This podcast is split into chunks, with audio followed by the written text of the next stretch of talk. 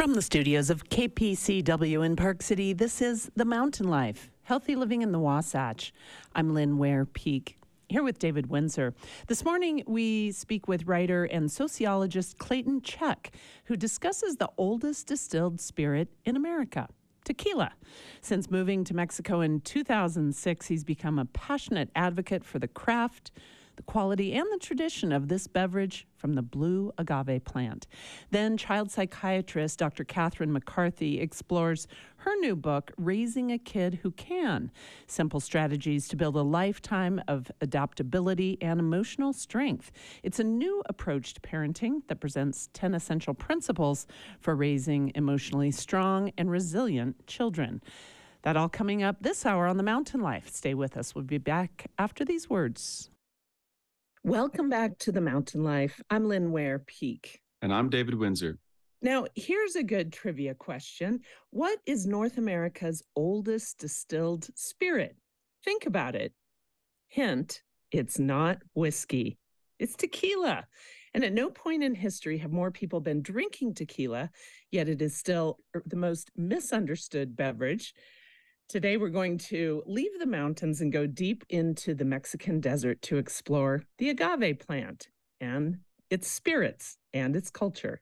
Our next guest is writer and sociologist Clayton Szczech, who moved to Mexico in 2006 and since has become a passionate advocate for tequila. He tells us everything we must know about tequila in his new book, A Field Guide to Tequila. Clayton, welcome to the show. Thanks. Happy to be here. Well, not only are you a writer and a sociologist, but you were so inspired by tequila, as you say, love at first sip, that you you also started a business to help people understand tequila a little bit more. What was the genesis there? Well, I the first time I visited the town of Tequila, so folks might not know that it takes its name from one particular town uh, in the western state of Jalisco uh, and the area where it can be made is much broader. But that's that's where the name comes from. And I had been sipping on tequila, become becoming someone who could appreciate tequila for about a year, living in a very different part of Mexico, and was about to head back to the U.S. Uh, for a different job. And thought I really have to go to this place. I've been I've been reading everything I can get my hands on in Spanish and English about tequila for a year, and it just it just seems too bizarre. I, I can't even imagine what this plant is like, what these distilleries are like. So I went for myself and I had been to a lot of special places in Mexico over the years, but something about the town and the people really, really captivated me there.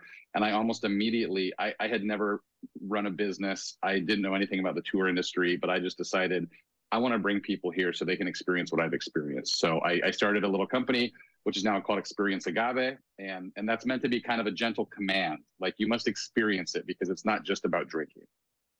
I love that. Okay, you're a sociologist by training. I'm assuming that you went to Mexico initially for some job of the sort, and the job that you ended up giving up was also a sociology position. No, well, so I'm actually in the PhD program at the U right now, and returning to academia was was uh, we could say it was COVID related uh, because you know that was a little tough for our, our industry and tourism. So I've always had sort of these sociological goggles and I look at something like tequila, which you might just simply see as a, a, bottle on a shelf, but I look at that and I see all the labor um, and all the history and the relationships with with a plant and a natural environment that go into creating that. So, uh, I've, I've, I, you know, my background was in sociology. I always had those lenses on, um, but I went down to teach English and really to get my Spanish to to another level. And went back to the US to open a Spanish language school for adults with a business partner in Portland, Oregon. And we initially conceived of these tequila trips as immersion for our students. I very quickly realized it could take over my life and that I kind of wanted it to take over my life. So we we shook hands and parted ways on the school. And uh, you know, this was about 15 years ago, and, and I've just been doing the tours ever since. Man, I'd love a full immersion in a tequila facility. I know, right? I know. Clayton, tell me. So, walk us through a little bit about tequila. I what I understand is it's kind of like a champagne. If it doesn't come from that particular region and that type, you know, and has obviously the agave plant, it's not classified as a tequila. Is that correct? That's right. I approach this as there's three definitional elements that we need. We have a what, we have a where, and we have a how. Um, and the what is the blue agave. It's got a longer scientific name, but we just colloquially call it the blue agave. So imagine that that's one varietal of grape, right? That's like a Chardonnay or a Merlot. It is it is one varietal, a subspecies of one of about 200 species of agave. So tequila is just one. Uh, and the region is called the denomination of origin for tequila. And it's a pretty big zone. It's one entire Mexican state and parts of four other states. Um, and so it's got to be blue agave grown in that region. The spirit itself has to be made in that region. And then the how is this set of rules that is established by the Mexican government and interpreted and enforced by essentially a, a nonprofit organization that the state authorizes to, to enforce this system. And so if, if one of those three things is missing, you might have what we call an agave distillate, um, but you don't have a tequila. Agave distillates can be fantastic too. It's just a different thing. Yeah, I've never had that. I've I've been a big tequila drinker for for quite a while now, but the tequila industry is growing a lot in the US. There's 527 million liters of tequila were produced and it's now in talks of overtaking whiskey sales and vodka for that matter. I wonder there's been a lot of celebrities coming up in the last decade, we'll call it, that have created their own brands and sold for really big money. And is that a part of it? Is that the celebrity culture is kind of bringing this to the mainstream and, and the audience is following it? I think it is, although I think that kind of cuts both ways because I think that a lot of that growth is independent of these celebrity brands. And so the the expanding economic pie is also attracting them because from a perspective of a celebrity, my guess is this looks like relatively easy money. Um, and and it's they're the, some of the only people for whom this business is easy money because for everyone else it's very very hard. But you know if you're Dwayne the Rock Johnson or if you're George Clooney um, or if you're Jenni Rivera, you can put your name on something. You can do some public appearances, and you're probably not having to do very much more. Um, and at least initially, that's going to help a lot with sales. But I don't think folks like that would be getting involved with tequila if they didn't already see it as a rising category. If you're just joining us on the Mountain Life, we're having a conversation with Clayton Szczech. He's written a new book called Field Guide to Tequila. And following up on David's question, I was in the the liquor store here in Park City and perusing the wall and usually when I look at the wall of tequilas, I get kind of confused. And most times I just walk away without buying anything. But I was standing there one day and this gal was standing next to me and and she said, You're not going to buy that tequila just based on the fact that it's made by a really hot actor. And of course, I was looking at the whatever it's called by George Clooney. It did make me shy away from it and look into something more quote unquote authentic. I don't know. But let's go to that whole question about all the different types of tequila, all, all of those classifications. You know, like reposado or añejo, extra añejo, or plata, you know, white, gold, silver, all of that. It's really pretty confusing. Well, yeah. So the first thing, and maybe if people take only one thing away from my book or any talk I ever give, I usually prefer that it be that they understand that there are two categories of tequila. And if you're listening to this show, I can pretty strongly recommend that the only one that you really want to deal with is 100% agave tequila. And that means something very specific, which is that all the sugar that was fermented into alcohol in that beverage came from the agave exclusively. And so none of the none of the alcohols were produced by table sugar or high fructose corn syrup or things like this. So, you know, these tend to taste better. They taste more like what tequila is supposed to taste like. And anecdotally, for reasons we might not understand, they seem to treat us better. They seem to treat our bodies better as well. And that's very unscientific, but but that seems to be the case. Within that category, you have five classes, and the classes are basically defined by did this tequila have contact with oak? And if so, for how long? And so when I tell people like you going into a liquor store, I say you should go in with basically two things in mind. How much do you intend to spend? Um, and what class or couple of classes might you be looking at? And so someone who's very new to tequila, but likes bourbon or likes rye whiskey or likes French style brandies and cognacs, I'm going to recommend that they start towards the aged end of the spectrum. Uh, and so those would be your reposados, which are over two months in oak, your añejos, which are over a year in an oak barrel, and your extra añejos, which are over three years in an oak barrel. That barrel consumes some of the tequila, so it gets more expensive as it stays spends time in the barrel. So that's why I say don't go in and just say I'm going to get an extra añejo because you might end up spending more money than you want to. So if you say I want something aged, but I don't want to spend more than seventy dollars, well, that's going to help you. The third thing, and this might be for a subsequent visit because it's a little nerdier, but uh, there's an app. I do not I do not make any money from this app. Uh, it's a free app developed by my friend and the photographer of the book, Grover Sanschagrin, and his wife Scarlett, uh, and it's called the Tequila Matchmaker. And if there's a second thing I want people to take away, it's probably download Tequila Matchmaker and use that to look up what ratings these tequilas have. And you'll see there are two ratings. One is all users of Tequila Matchmaker, and they're going to be mad at me that I don't remember the latest number, but we're talking about hundreds of thousands of people around the world that use this app. And so their average scores will be in there. And then there's a panel, of which I do happen to be a part, um, of people who have some background and some training in tequila. And our score as a panel, and not, not all of us have rated all these tequilas, but the panel score will be on there too. And so if you see something that's pretty high rated by both, that's a that's a must buy, right? And if you see something that's higher rated by the community than by the panel, um, that might be something that where the branding and the celebrity influence and, and maybe sweeteners and things are, are, are having an effect there. And that can be fine if, if that's what you're looking for. and if it, and if the panel rates it highly and everybody else hates it, it's probably real funky and weird. And that's up to your discretion. Okay, so guarantee us that there's no payoff for these people who are uh, rating the tequilas. It's no, great. No, ab- no, absolutely not. And another another thing they do, and this would be kind of a tertiary level if you really want to get, get involved in this, is they also have a program where they verify certain tequilas that are not using any additives, any flavorings or additives. And so where really it's the agave and the, and the natural process that's being expressed there. And that's a list that's growing all the time as people find out more about it. And you can see that in the app as well. So because you're a sociologist, you, you look at everything through a sociology lens. You probably also looked at, say, the blue agave plant and the whole culture around tequila from a historical perspective. And I'm wondering when the first tequila was distilled. Ooh, well, that's a that's a real, real semantic and somewhat controversial question. Um, we have we have to go back and in time to when it wasn't called tequila. So uh, agaves, as I said, there are there are maybe somewhere around 80 species of agaves that have enough potentially fermentable carbohydrate in them to make some kind of booze from. Um, and for most of the history of what is now Mexico, those plants uh, in Jalisco were called mezcal. The plant was called mezcal, um, and that comes from Nahuatl language, meaning cooked agave, um, the, the largest indigenous language in Mexico.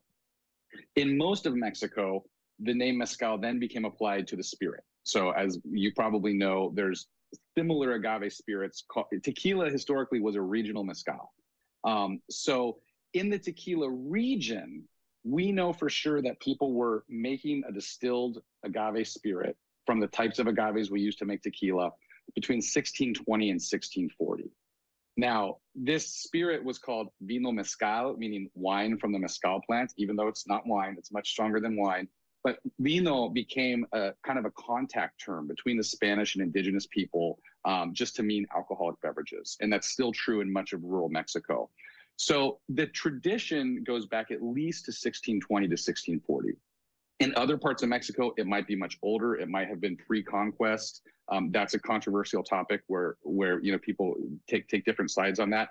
It doesn't become called just tequila, so it's called vino mezcal de tequila, just like Scotch whiskey right? And now most people, my grandpa said, I'll have a Scotch whiskey, but that sounds very old timey now, right? Scotch is obviously a whiskey, but the kind of the brand of Scotch, it has also this protection of its region. The brand of Scotch uh, as a category has become such that we don't even call it whiskey. It's you know that it's Scotch. Bourbon is similar, right? So tequila sort of separated itself from and outgrew its connection to mezcal as a regional mezcal, and it's really only in the late 19th or early 20th century that it starts to be called tequila. Uh, but the tradition itself goes back, you know, we're getting close to 400 years. But I, uh, like I said, I've, I, I enjoy tequila, and so I'm always shopping for it. And one of the things that, that, going back to the celebrities is, you know, Kevin Hart has this new one out, which is a, a Cristalino, and they don't carry it in the liquor stores in Utah yet. So I haven't had a chance to try it. But tell us about the difference of like a Cristalino versus, I guess, or tequila, or it's all in the same class? Well, see, the, and your question is right on the nose. And I, I, I delve into this in a particular essay about Cristalinos in the book. And if it gives you any indication how on the nose your question is, the essay is called Cristalinos. What are they? because this is a very common question. And this is kind of the reason why I am, I'm, I try to take a very neutral stance about most things in the book. But I would say I, I am fairly against the introduction of Cristalinos because they're totally undefined right now and they tend to create the kind of confusion in an educated consumer like yourself who otherwise kind of knows what they're doing. So Cristalino is a term with with no meaning in the norm. There's this very specific set of rules called the norm, which defines tequila and its production. Cristalino uh, was something that was created to deal with an excess of aged tequila at a very particular time uh, in the last 10 years. So what it is usually is taking an aged tequila, which would otherwise, you know, be dark, right? Somewhere between like light yellow to a dark mahogany as we're used to seeing, just like whiskeys, and then filtering that. Uh, usually it's a filtration. It's usually a fairly aggressive charcoal filtration that strips all the color out. So when you're doing that, you're also stripping out most or all of the flavor and aroma that is molecularly associated with that color. So you end up with an aged spirit that's ter- been turned clear and made rather neutral. Now, this next part is not necessarily the case, but what we find, and I don't, I am not familiar with the product that you're talking about. I, I know what it is, but I have not tried it, so I don't want to be, you know, painting them with the broad brush. But typically, what producers then do is they use additives to put some of that flavor back in because the barrel created flavors which have now been stripped out, which are now being put back in artificially. So, a Cristalino will always also say the name of the class of tequila, and it'll be a joven, a reposado, an añejo, an extra añejo. But it creates the kind of confusion that you're alluding to, where someone sees an añejo that's crystal clear, and and they're like, well, maybe everything I learned was wrong. Maybe everything in Clayton's book was wrong. This is very confusing. Um, so I think at very least we need a new norm that defines and regulates what these things are. Um, I do worry that it's going to continue to cause a lot of confusion when we're talking about what these things are, if you would like kind of walk us through the classes of tequila. Yeah, like like Lynn said, but how are they made? What's the difference between those? I mean, obviously you were talking about the aging in the barrels with the reposado and the añejo, and so uh, silver just is is in its pure form and doesn't have that aging in the barrels, or typically not. Um, so the the tequila tradition that we were just talking about going back so far is a white spirits tradition. So think about like Central and Eastern European fruit brandies and eau de vies and things like this, where whiskey, the tradition of whiskey is largely built around the barrel, right? Now, with all respect to people who have tried to make good white dogs, uh, good white whiskeys, I keep trying, and and and they they don't really ever seem to get the complexity that you want from a distilled spirit. And and there's nothing wrong with that because the tradition of whiskey is built around this oak barrel. With agave spirits, including tequila, the barrel comes much, much later. The barrel comes from contact with the French, right? The French invaded and, and were in Mexico in the 19th century. They brought a lot of oak barrels with them. Mexico obviously has a very long relationship with the United States, a very long border with the United States. So the barrel's influence that comes in from the outside, and it does really, really nice things, especially for those of us that come from backgrounds where brown spirits like whiskeys and brandies are more what we're used to. But the tradition of tequila is built around the blanco or the silver. And that's the basis for all those other classes that come after it. Generally, it's going to be one tequila that somebody makes, and then it's the barrel that changes it into these other classes. There, there can be exceptions. Sometimes someone wants to get really creative and have a different production line for their different age expressions. That's very, very rare because that's very complicated to do. But I, I tell people even if you are a brown spirits drinker, and even if you're someone who went into the grocery store and said, you know what, you're new to tequila, you find it a little aggressive, you prefer dark spirits, start with an añejo or start with a reposado. It's going to be a friendlier bridge. There's going to be nice oaky notes that you're used to. But eventually, you've got to learn to appreciate and evaluate the blancos because that is the basis for everything. Even if that's not going to be your go-to drink, if you're like, oh man, I love this reposado, I love this reposado, try the blanco eventually that it was made from and it should be complex, sippable, and delicious. Unlike spirits that are meant to be aged like whiskeys and French brandies, agave spirits are meant to be complex, sippable, and delicious in their unaged form. Um, real quickly, the blancos or platas, silvers can be in oak in contact with oak up to two months um, per the norm. Traditionally, like you said, they're completely unaged, and most of the ones you're going to find are totally unaged. But if you ever see something that's labeled as a silver or a blanco and it looks like it has a little color to it, they probably opted to soften that up with a little bit of time in the barrel, less than two months. Very interesting. What an education this is, Clayton. One of the things that I have noticed about tequila is that it shows up on some dietary trends as being the one type of alcoholic beverage that is okay to drink.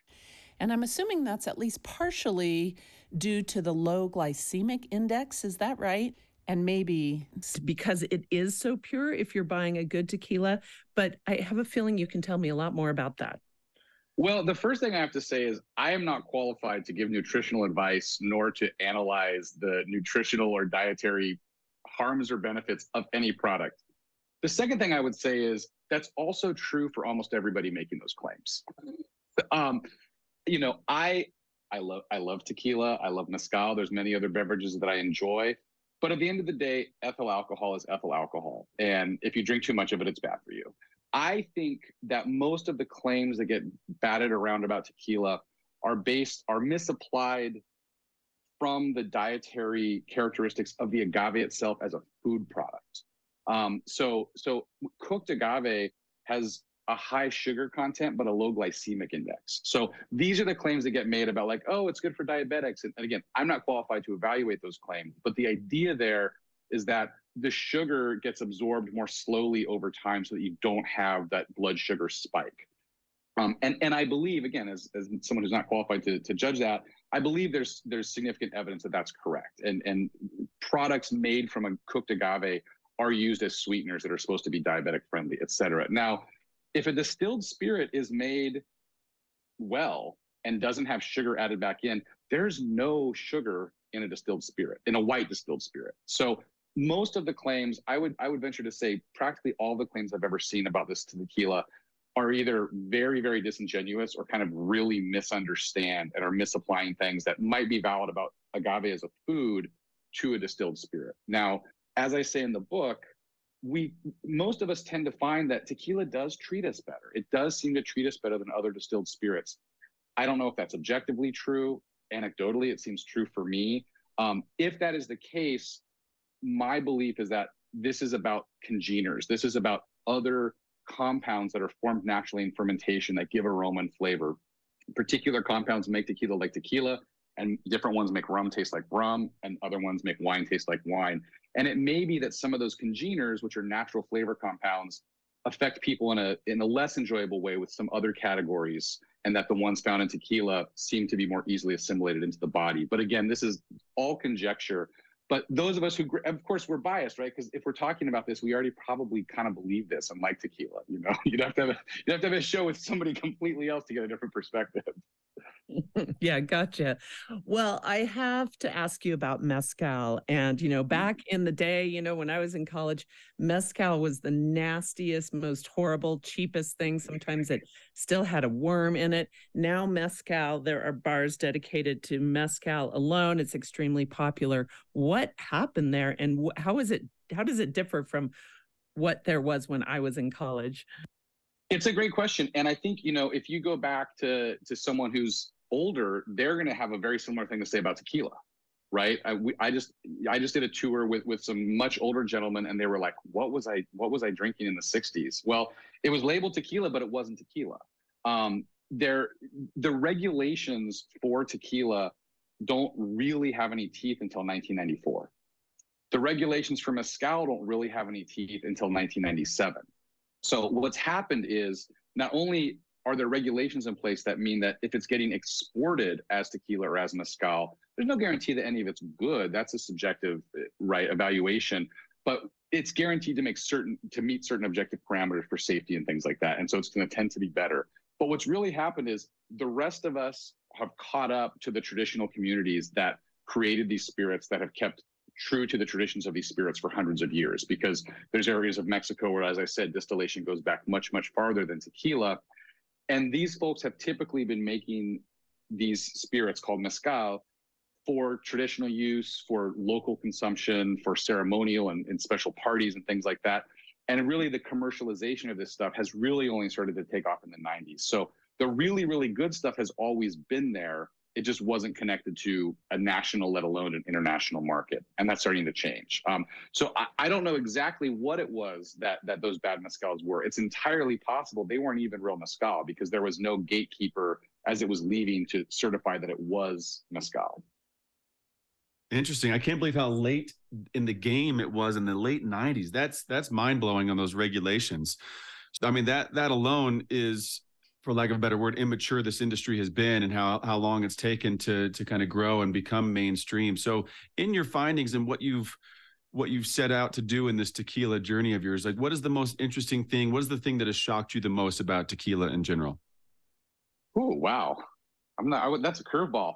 Um, I, I, you know, I think probably the answer to that is that there are pros and cons to all of this, and I think you know for many years early on, I was more of a cheerleader and less of a critic. And and I think I have a, a balance of that now. And if you know, if you look at the concluding part of the book, that's where I kind of get into some criticisms and say, hey, there are some real problems here. So you just, I think, summarized it very well in saying that this is an image these are immature industries, but they're industries that have come into very old cultures and very old regional economies. And that has pros and cons and that creates winners and losers. And the research that i'm currently doing about a, a different agave spirit called raicilla is really intended to measure and determine who wins and who loses and why. Um, because tequila has created a lot of winners um, but but it's it's had some it's had some ill effects as well. And i would be remiss if i didn't mention my academic advisor's book, uh, Professor Sarita Gaytán at the U, she wrote a book about tequila that really was fun. I wouldn't be here without that book. Um, and it's called Tequila Distilling the Spirit of Mexico. Um, and she gets into a lot of this as well. So I think the most, I guess I couldn't say shocking, but I didn't necessarily expect five, six years into this to start to, you know, read things that that real sociologists, you know, I'm still I'm still doing my PhD, but people like Sarita and Sarah Bowen uh, had written and say, oh wow, opened my eyes to okay, this is not all, you know, not all rose colored, um, and there are some real costs here. And so just developing a more balanced perspective and becoming more critical of who do I want to support and who do I prefer to not say anything bad about, but but maybe um, ignore a little bit. Wow, what an interesting world. Clayton Szczech is our guest. He moved to Mexico in 2006 and became this passionate advocate for tequila. His new book is called A Field Guide to Tequila. He's also a PhD candidate at the University of Utah, completing his thesis all about another spirit that's not actually tequila. We'll look forward to hearing more about that. Clayton, thanks so much for joining us on The Mountain Life. Thank you all very much. It's been great. Welcome back to The Mountain Life. I'm David Windsor. And I'm Lynn Ware Peek. How do we ensure the next generation can roll with the inevitable punches of the daily life, especially when, to a certain degree, there's a parenting epidemic that has taken kids' ability to be adaptable and resilient? Enter our next guest, Dr. Catherine McCarthy, a child psychiatrist who, along with Jennifer Weaver and Heather Tedesco, have written Raising a Kid Who Can Simple Strategies to Build a Lifetime of Adaptability and Emotional Strength. It's a new approach to parenting that presents 10 essential principles for raising emotionally strong and resilient children. Dr. McCarthy, welcome to the Mountain Life. Oh, thank you. Thank you for having me. Thanks for joining us. So let's jump right in. What can we expect with parenting? What is this epidemic and what can the next generation expect inevitably? Well, we wrote this book starting at the beginning of the pandemic, thinking we'd put a bunch of stuff together, all of our top, most important things that we think help parents given the height of the pandemic and anxiety. But well before the pandemic, anxiety, stress, the demands of modern life was already already causing kids a lot of stress and parents a lot of stress. Pandemic only highlighted it and it's continued since. So we took the best information out there. We combed all of our lenses and, and our decades of experience, and we put together what we call the, are the 10 essentials to try to make it as ridiculously simple for parents that whose lives continue to get more and more stressful and for kids. When we had the pandemic, you know, when you look back, it's it's it's amazing. We would have thought that like gosh, could we have gotten through that if we if we'd been looking ahead? But looking back, we did. And now we have this opportunity where we all had to deal with uncertainty to really allow kids to see that they can deal and adapt for whatever is going to be four years from now, 40 years from now. So, with the anxiety of these children and all the things that they're facing nowadays, I mean, there's a lot of pressure, there's a lot of social pressure. Obviously, technology and social media has done that. But I'm curious with when we go back to the pandemic, have you noticed a, a certain age range that was affected the most? It, was it nine to 10 got, got left behind in school or social skills, or 13 and 14 had the anxiety of bullying and online? Or is, have you mm-hmm. noticed, or is it across the board from, you know, once they enter the school system that the pandemic affected every child? That is such a great question. You know, they're still crunching a lot of the research around around the pandemic. But as a you know child psychiatrist and the co- my, my co-authors would say the same thing. There's a couple pockets that were particularly hard. Certainly with younger kids, kids that were going into elementary school, the social piece. We always talk about reading, learning. That's yes, that's all important, but learning to be able to connect with other people and be socialized as humans uh, is is something that we get from being around other kids. So that's one pocket where a lot of teachers most would, would agree that that there's like a lot of catch up happening. The other places where there's bigger rites of passage, like going from middle school to high school, like these little kids that were before puberty, suddenly you know like this or with the like man kids, the grown ups kid, um, kids, they're just then they go to high school and they've been at home, so they've lost all that middle school time, which for a lot of us wasn't our favorite time. I think that there's some benefits to avoid that. Maybe that's an overstatement, but that was a big reentry. Was tough. And then finally, really tough population. I think sometimes gets understudied. It, understudied is the college pop- population. So we think that like when they're on their own, then everything's okay. But kids that were in tenth grade that suddenly were going to college, and and hadn't had that last that last bit of having to do things more independently and those opportunities to do that that's where seen just so much hardship that college population. It's across the board. One one thing that's I'm going to make it pretty simple. It's to sound creepy, but um, is there's a very famous NIH study that was going on of looking at brains before the pandemic. So MRIs every year of little kids' brains. It's called the ABCD study, uh, an adolescent brain continuous treatment study. I probably got that wrong, but hopefully I didn't.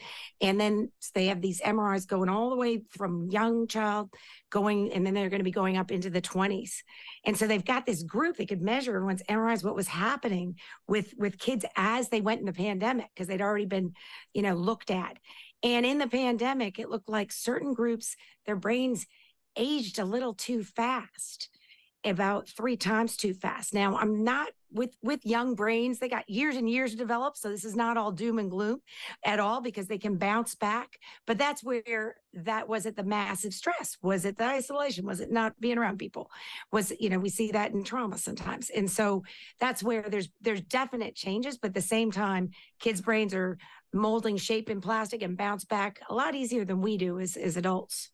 Mm that is a what did you, what word did you use a creepy study that is kind of yeah. creepy it's hard to really grasp until you know there are people like you all who are working with children and parents on a daily basis to see what's happening to kids. I have a friend who's a a kindergarten teacher and suddenly you know that group that was at home and didn't go to preschool during the pandemic and then they come in as kindergarten she she said these kids have not gotten the socialization yeah. they don't to yeah. um, respond, behave. They don't have the social skills. So, very interesting world that you are enmeshed in. Catherine, you have co written this book along with Heather Tedesco, who's a, a licensed psychologist, and Jennifer Weaver, who is a child therapist. I am just wondering, I mean, you guys have all kinds of credibility. Can you please just give us a little background and, and how you, you know, came together, the three of you, to do this project? Well, truth be told, we're also really good friends and we're friends before and still are after living together for so long. But I'm a I'm a child psychiatrist. So around here in our little, you know, town right outside DC, I went to medical school, a background in neurology and, you know, kids growing up and and and disorders that way and and helping, you know, from that medical science perspective. And then often pair with you know, Dr. Tedesco, Heather, who's a parent therapist, behaviorist, help me with the parent piece to say the say the words that sometimes got to have somebody cut to the chase. But um, incredible behaviorist, and then part of our team too, even though we work in separate practices, is Jennifer Weaver, who's one of the most talented and human therapists around, but sees things from the kids' lens. So she will work with kids in that realm, and the three of us in work will, you know, team up, collaborate, which is such a privilege because you do not get it all as a physician and you get other people's lenses and eyes. And then we just happen to be friends and our kids are friends and we know each other from 20 years back. If you're just joining us on the Mountain Life, we're having a conversation with Dr. Catherine McCarthy. She has co written a book called Raising a Kid Who Can Simple Strategies to Build a Lifetime of Adaptability and Emotional Strength. And Catherine, as David said in the int- intro, it's kind of interesting that in this generation of parenting, we have to read books on adaptability and resilience because largely being, you know, helicopter parents and there was a new term I heard just yesterday, which was funny because we live in a wintry environment called snowplow parents. Anyway, mm-hmm. we have done this to our kids. And so now people like you all are writing books on how to undo what we have done to our kids and make them res- resilient and more adaptable. What do you have to say about that? Well, that is so well said. The way you said it, if I wasn't sitting here, you know, just feeling nervous, one hanging on every word, I would be writing that down because you said it so beautifully. I'll get to listen to it though.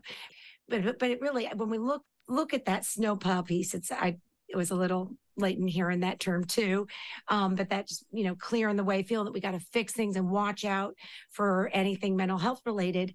We, you know, the three of us feel some responsibility as mental health professionals that by informing people so much mental health crisis, anxiety, depression, you got to screen, you got to watch, you can't fall asleep about doing this, that we've, that there's been understandable anxiety in parents. Of course, they're going to be more wary and cautious because how do you know especially if they're hauled off in your room their room you don't know who they're talking to it's how do you know so it's it's all understandable we're wired to want to relieve suffering in our young as mammals so so it's understandable the pendulum is swung with awareness into heightened anxiety age of anxiety for uh, parents and for kids. And so with that, it's just as you said, so beautiful. It's like pendulum, swim back just a little to the middle. This is not free range out you go, just find your way home from.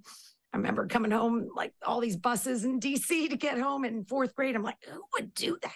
Anyway, hopefully my parents know that. But um, but it but somewhere in the middle, because in looking at the bigger picture, wanting to raise a kid that actually knows they can handle stuff and it's not to fix all the anxiety, it's actually learn to tolerate it. Because my goodness, if you look at our lives, got plenty of anxiety. We got to be able to tolerate. If we've learned anything from the pandemic, is that all of us had to get comfortable with uncertainty. And so allow it, taking something from that and recognizing that with tolerating it, not like we like it, not like we really want more experiences in life, but every time that's what we want for kids to be able to, in whether four years from now, 40 years from now, whatever comes to be able to deal. And it's more important than anything else. Dr. McCarthy, I'm I'm in construction and I I do I coach general contractors and one of the things I talk to them about is how entrepreneurship sucks a lot of times. It, it's really difficult and there's just there's so many hats you have to wear and and you have to take responsibility for all the pitfalls. And a lot of that is the feeling of uncomfortableness and how to tolerate those difficult feelings. And it for young new entrepreneurs it's really hard to show them that this is just a part of the journey and it's it's a constant thing but they also have those life experiences to fall back on. How do we teach young children who don't have the life experience about how to sit with that difficult feeling and the, the accepting the anxiety? How do we yeah. show them that it's it's okay and it it too will pass well, that's that is such a great example with you know with the, the higher risk environment of construction, and and we can't just be like yeah you know just sit with that without the that knowledge base.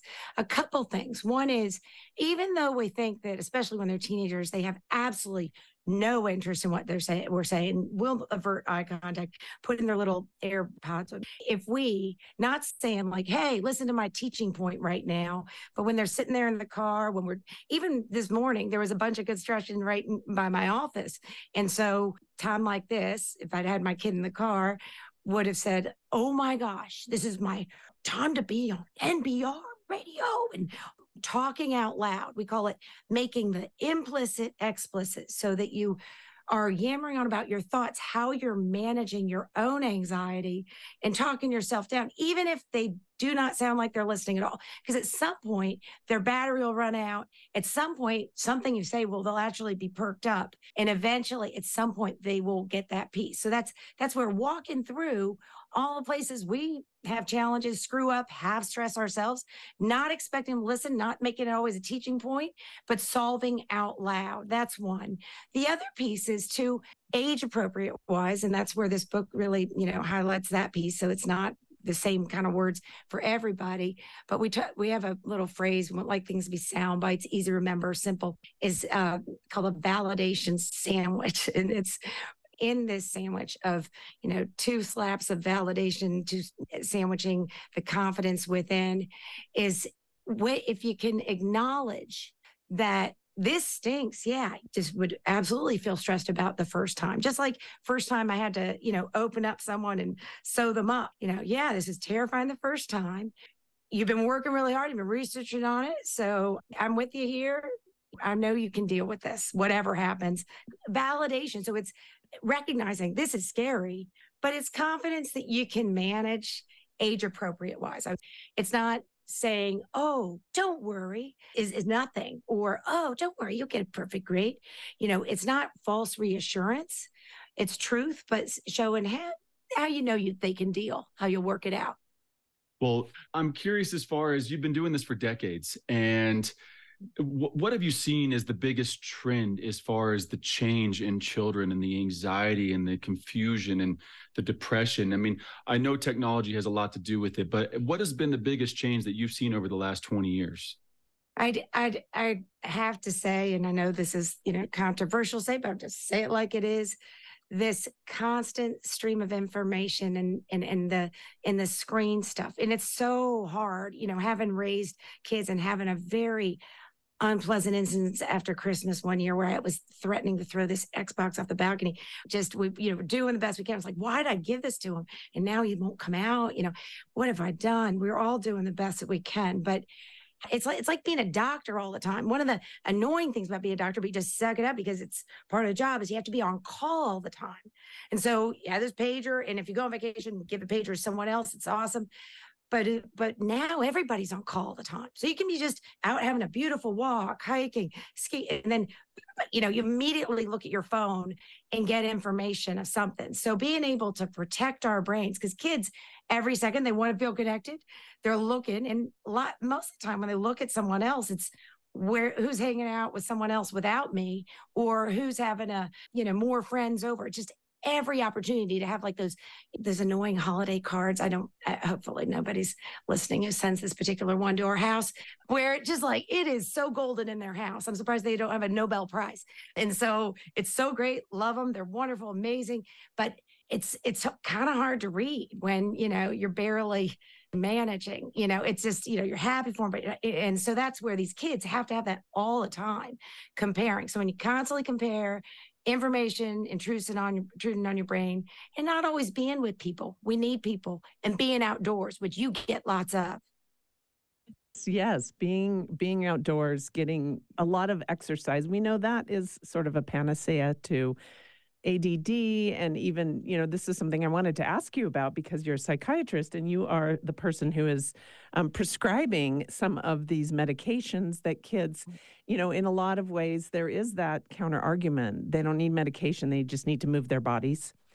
Yeah. Can you just comment on that as a oh, psychiatrist? Oh, yeah, absolutely. Because even though it's not in the book, that's one of my one of my favorite areas. Um, and um, but but with that, when when someone truly has diagnosis of ADD, ADHD, they keep on changing the name, so it's kind of confusing.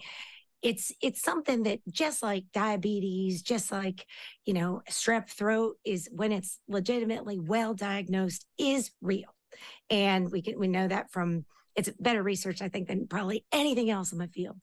At the same time, part of having it is that you know humans are with the with kids being not being able to sit still or focus. We're wired to move, man. We're wired to not just sit there all day. And some of us a lot more than others. We needed the people, you know, Columbus, like, you know, if he just like sat there focusing all the time rather than the, the boats, Nina Pinta, Santa Maria, or looking at Lewis and Clark, you know, you want be on the move and and the pioneers that, you know, discovered your lands, you know. So so we're wired that way. And that's what that's what certain some of us need more than others everybody's brain functions better with exercise. Everybody. And especially now there's problem this because with um, some kids being able to access medicine for attention which is part of the treatment but just a part is that being able to move being able to take breaks but exercise changes the brain. It's the way even grown-ups we grow our brains when we exercise more. It's a way we can spark growth in our brains even even very very aged people so it makes everything better, but it's um it's a it's we're wired some of us to really move a lot more than we can. You have a couple of of the 10 essentials that really jump out at me. 10 essentials, some of them, you know, like resilience and motivation and building independence are things we would expect to see. But I, I, would love to go into essential number four, which is accepting anxiety and avoiding avoidance. This is something as adults, like I've always had this mantra, you know, do something that scares you every day. Yes. And of course, a lot of days I, I don't get there, but putting yourself in uncomfortable situations and not avoiding them. It sounds like that's what you're talking about here. Can you explore that a little more? Oh, I love that. I love that doing something each day. I love that. So, so the probably most common of fears, you know, most common kind of thing that, you know, is in humans when it comes to concrete kind of psychiatry is the way way it's treated when we have a fear like a phobia phobia is the more you do it you're training your brain that you're not going to be destroyed. You're not gonna you're not gonna die. But the signals we get that our survival reflex, our fear, our threat detection center are telling us like, oh my gosh, oh my gosh, like this happens to me with skiing each time, which is very at where you are. So since I didn't ski enough being, you know, from here and when I was younger, for me, every time I do it, I have to start over and I'll be like this, oh my gosh, how am I gonna get down? And if I don't do it, if I just stay here and don't go skiing, it's just going to get worse. The more you avoid, the bigger it gets. So the more we avoid things that causes anxiety, bigger it's going to get. We'll start getting anxious about other things. So by facing things, you never want that anxiety feeling to get in the way of what you want or need to do. And so not letting kids experience it is to one act like it's like showing them they can't handle the feeling the feeling in the moment when I'm sitting there and I got off the wrong lift and I'm like looking down, I'm like, oh my gosh, sweaty all over. My little son was like, You can do it, mom. You can do it. And and it's it's a horrible feeling. I'm like, no, I'm gonna pass out. What if I pass? We don't pass out. It can feel really horrible. We have to have to get down the mountain. When when we do it, we then go, oh, oh my gosh, so good. It's the only way. It's the avoidance that makes it bigger, not the feeling. The feeling feels horrible, but just actually burns a lot of calories. As far as that feeling goes, I'm curious. That, just sparked something in me. Uh, I've heard before that, and I'd like you to prove or disprove this, but that anxiety is the same chemical reaction in your body as excitement. And so if uh-huh. you can reframe your mindset to just saying like I, you get off that ski lift yeah. and being like, oh my gosh, I'm so excited, I'm so excited, rather than I'm so anxious, I'm so scared. It, it reframes your mindset that you have the same chemical imbalance going on in your body, but it's it's it's reframed in a different way. Is that is that accurate? Yes, that's absolutely accurate because the language we use has huge power and we we are very brainwashable. That's part of that digital problem age is and so we can we can brainwash ourselves. There's a great ted talk i think and she we i love the book kelly mcgonigal says exactly that that if you can if you look at your relationship with it like i'm excited to do this. I'm psyched to do this. I'm this is I want to do this. I want to do this. I'm psyched to do this. Then our brain's, oh yeah, oh, you're psyched to do this. It's but it is the same. It's adrenaline. It's what we want before a race, before sports. Get that horrible feeling. That's why some of us, when, like before we were running and races, might have done like yacked in the bushes, feel really unpleasant. But it's the adrenaline, if you don't have anxiety, you can be like, ah, whatever, I'll just take my time with this. So reframing it, that's absolutely that research shows that. That's that's spot on. That when you reframe it, your brain and your body come along for the ride. So that kind of takes me to one of your chapters about resilience and the bounce back. It, it reminds me of like the Rocky scene where he says, like, doesn't matter how many times you get hit, it's how many times you get up. And so, how are you helping young children and parents and everyone to to lean into the bounce back and being more resilient? Because once again, a lot of these children don't have those life experiences to understand that the bounce back is the inevitable and life will continue on no matter what. I think it's, it's it's such a great point that you make about the kids don't have that life life experience because we do by getting older. So one thing you get with age, besides aches and pains, is you got the experience. Is besides showing the places where you tank, or even like oh, I didn't get that promotion, you know, being able to look at things honestly and how you're managing, thinking it through. And on top of that, we have so many people that kids have that we have that we admire that had their hard times. And every single person, whether you look at sports, whether you look at other forms of leadership, teachers, personal, family, uncles, aunts, grandparents, it's how they dig out that made them. Almost always, almost always, when you look back and you see, it, it doesn't mean that like when bad things happen, oh, we have to be reveling in the opportunity. No, fewer bad things all i'm all good with that but to try to squeeze something out of it really unfair, frustrating thing happened. Is so what, what are we going to get out of it? What are we going to make come from it?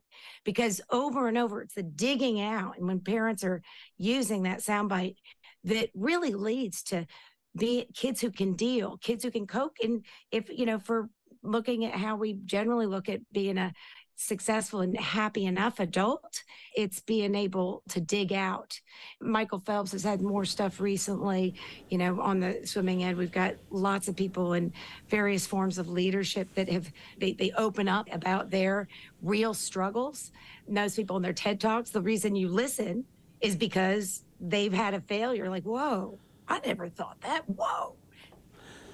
And that was Dr. Catherine McCarthy, her book, Raising a Kid Who Can. Thanks for tuning in to The Mountain Life here on KPCW Park City. You can find our online archive shows at kpcw.org under the shows tab and The Mountain Life or KPCW The Mountain Life wherever you find your podcasts.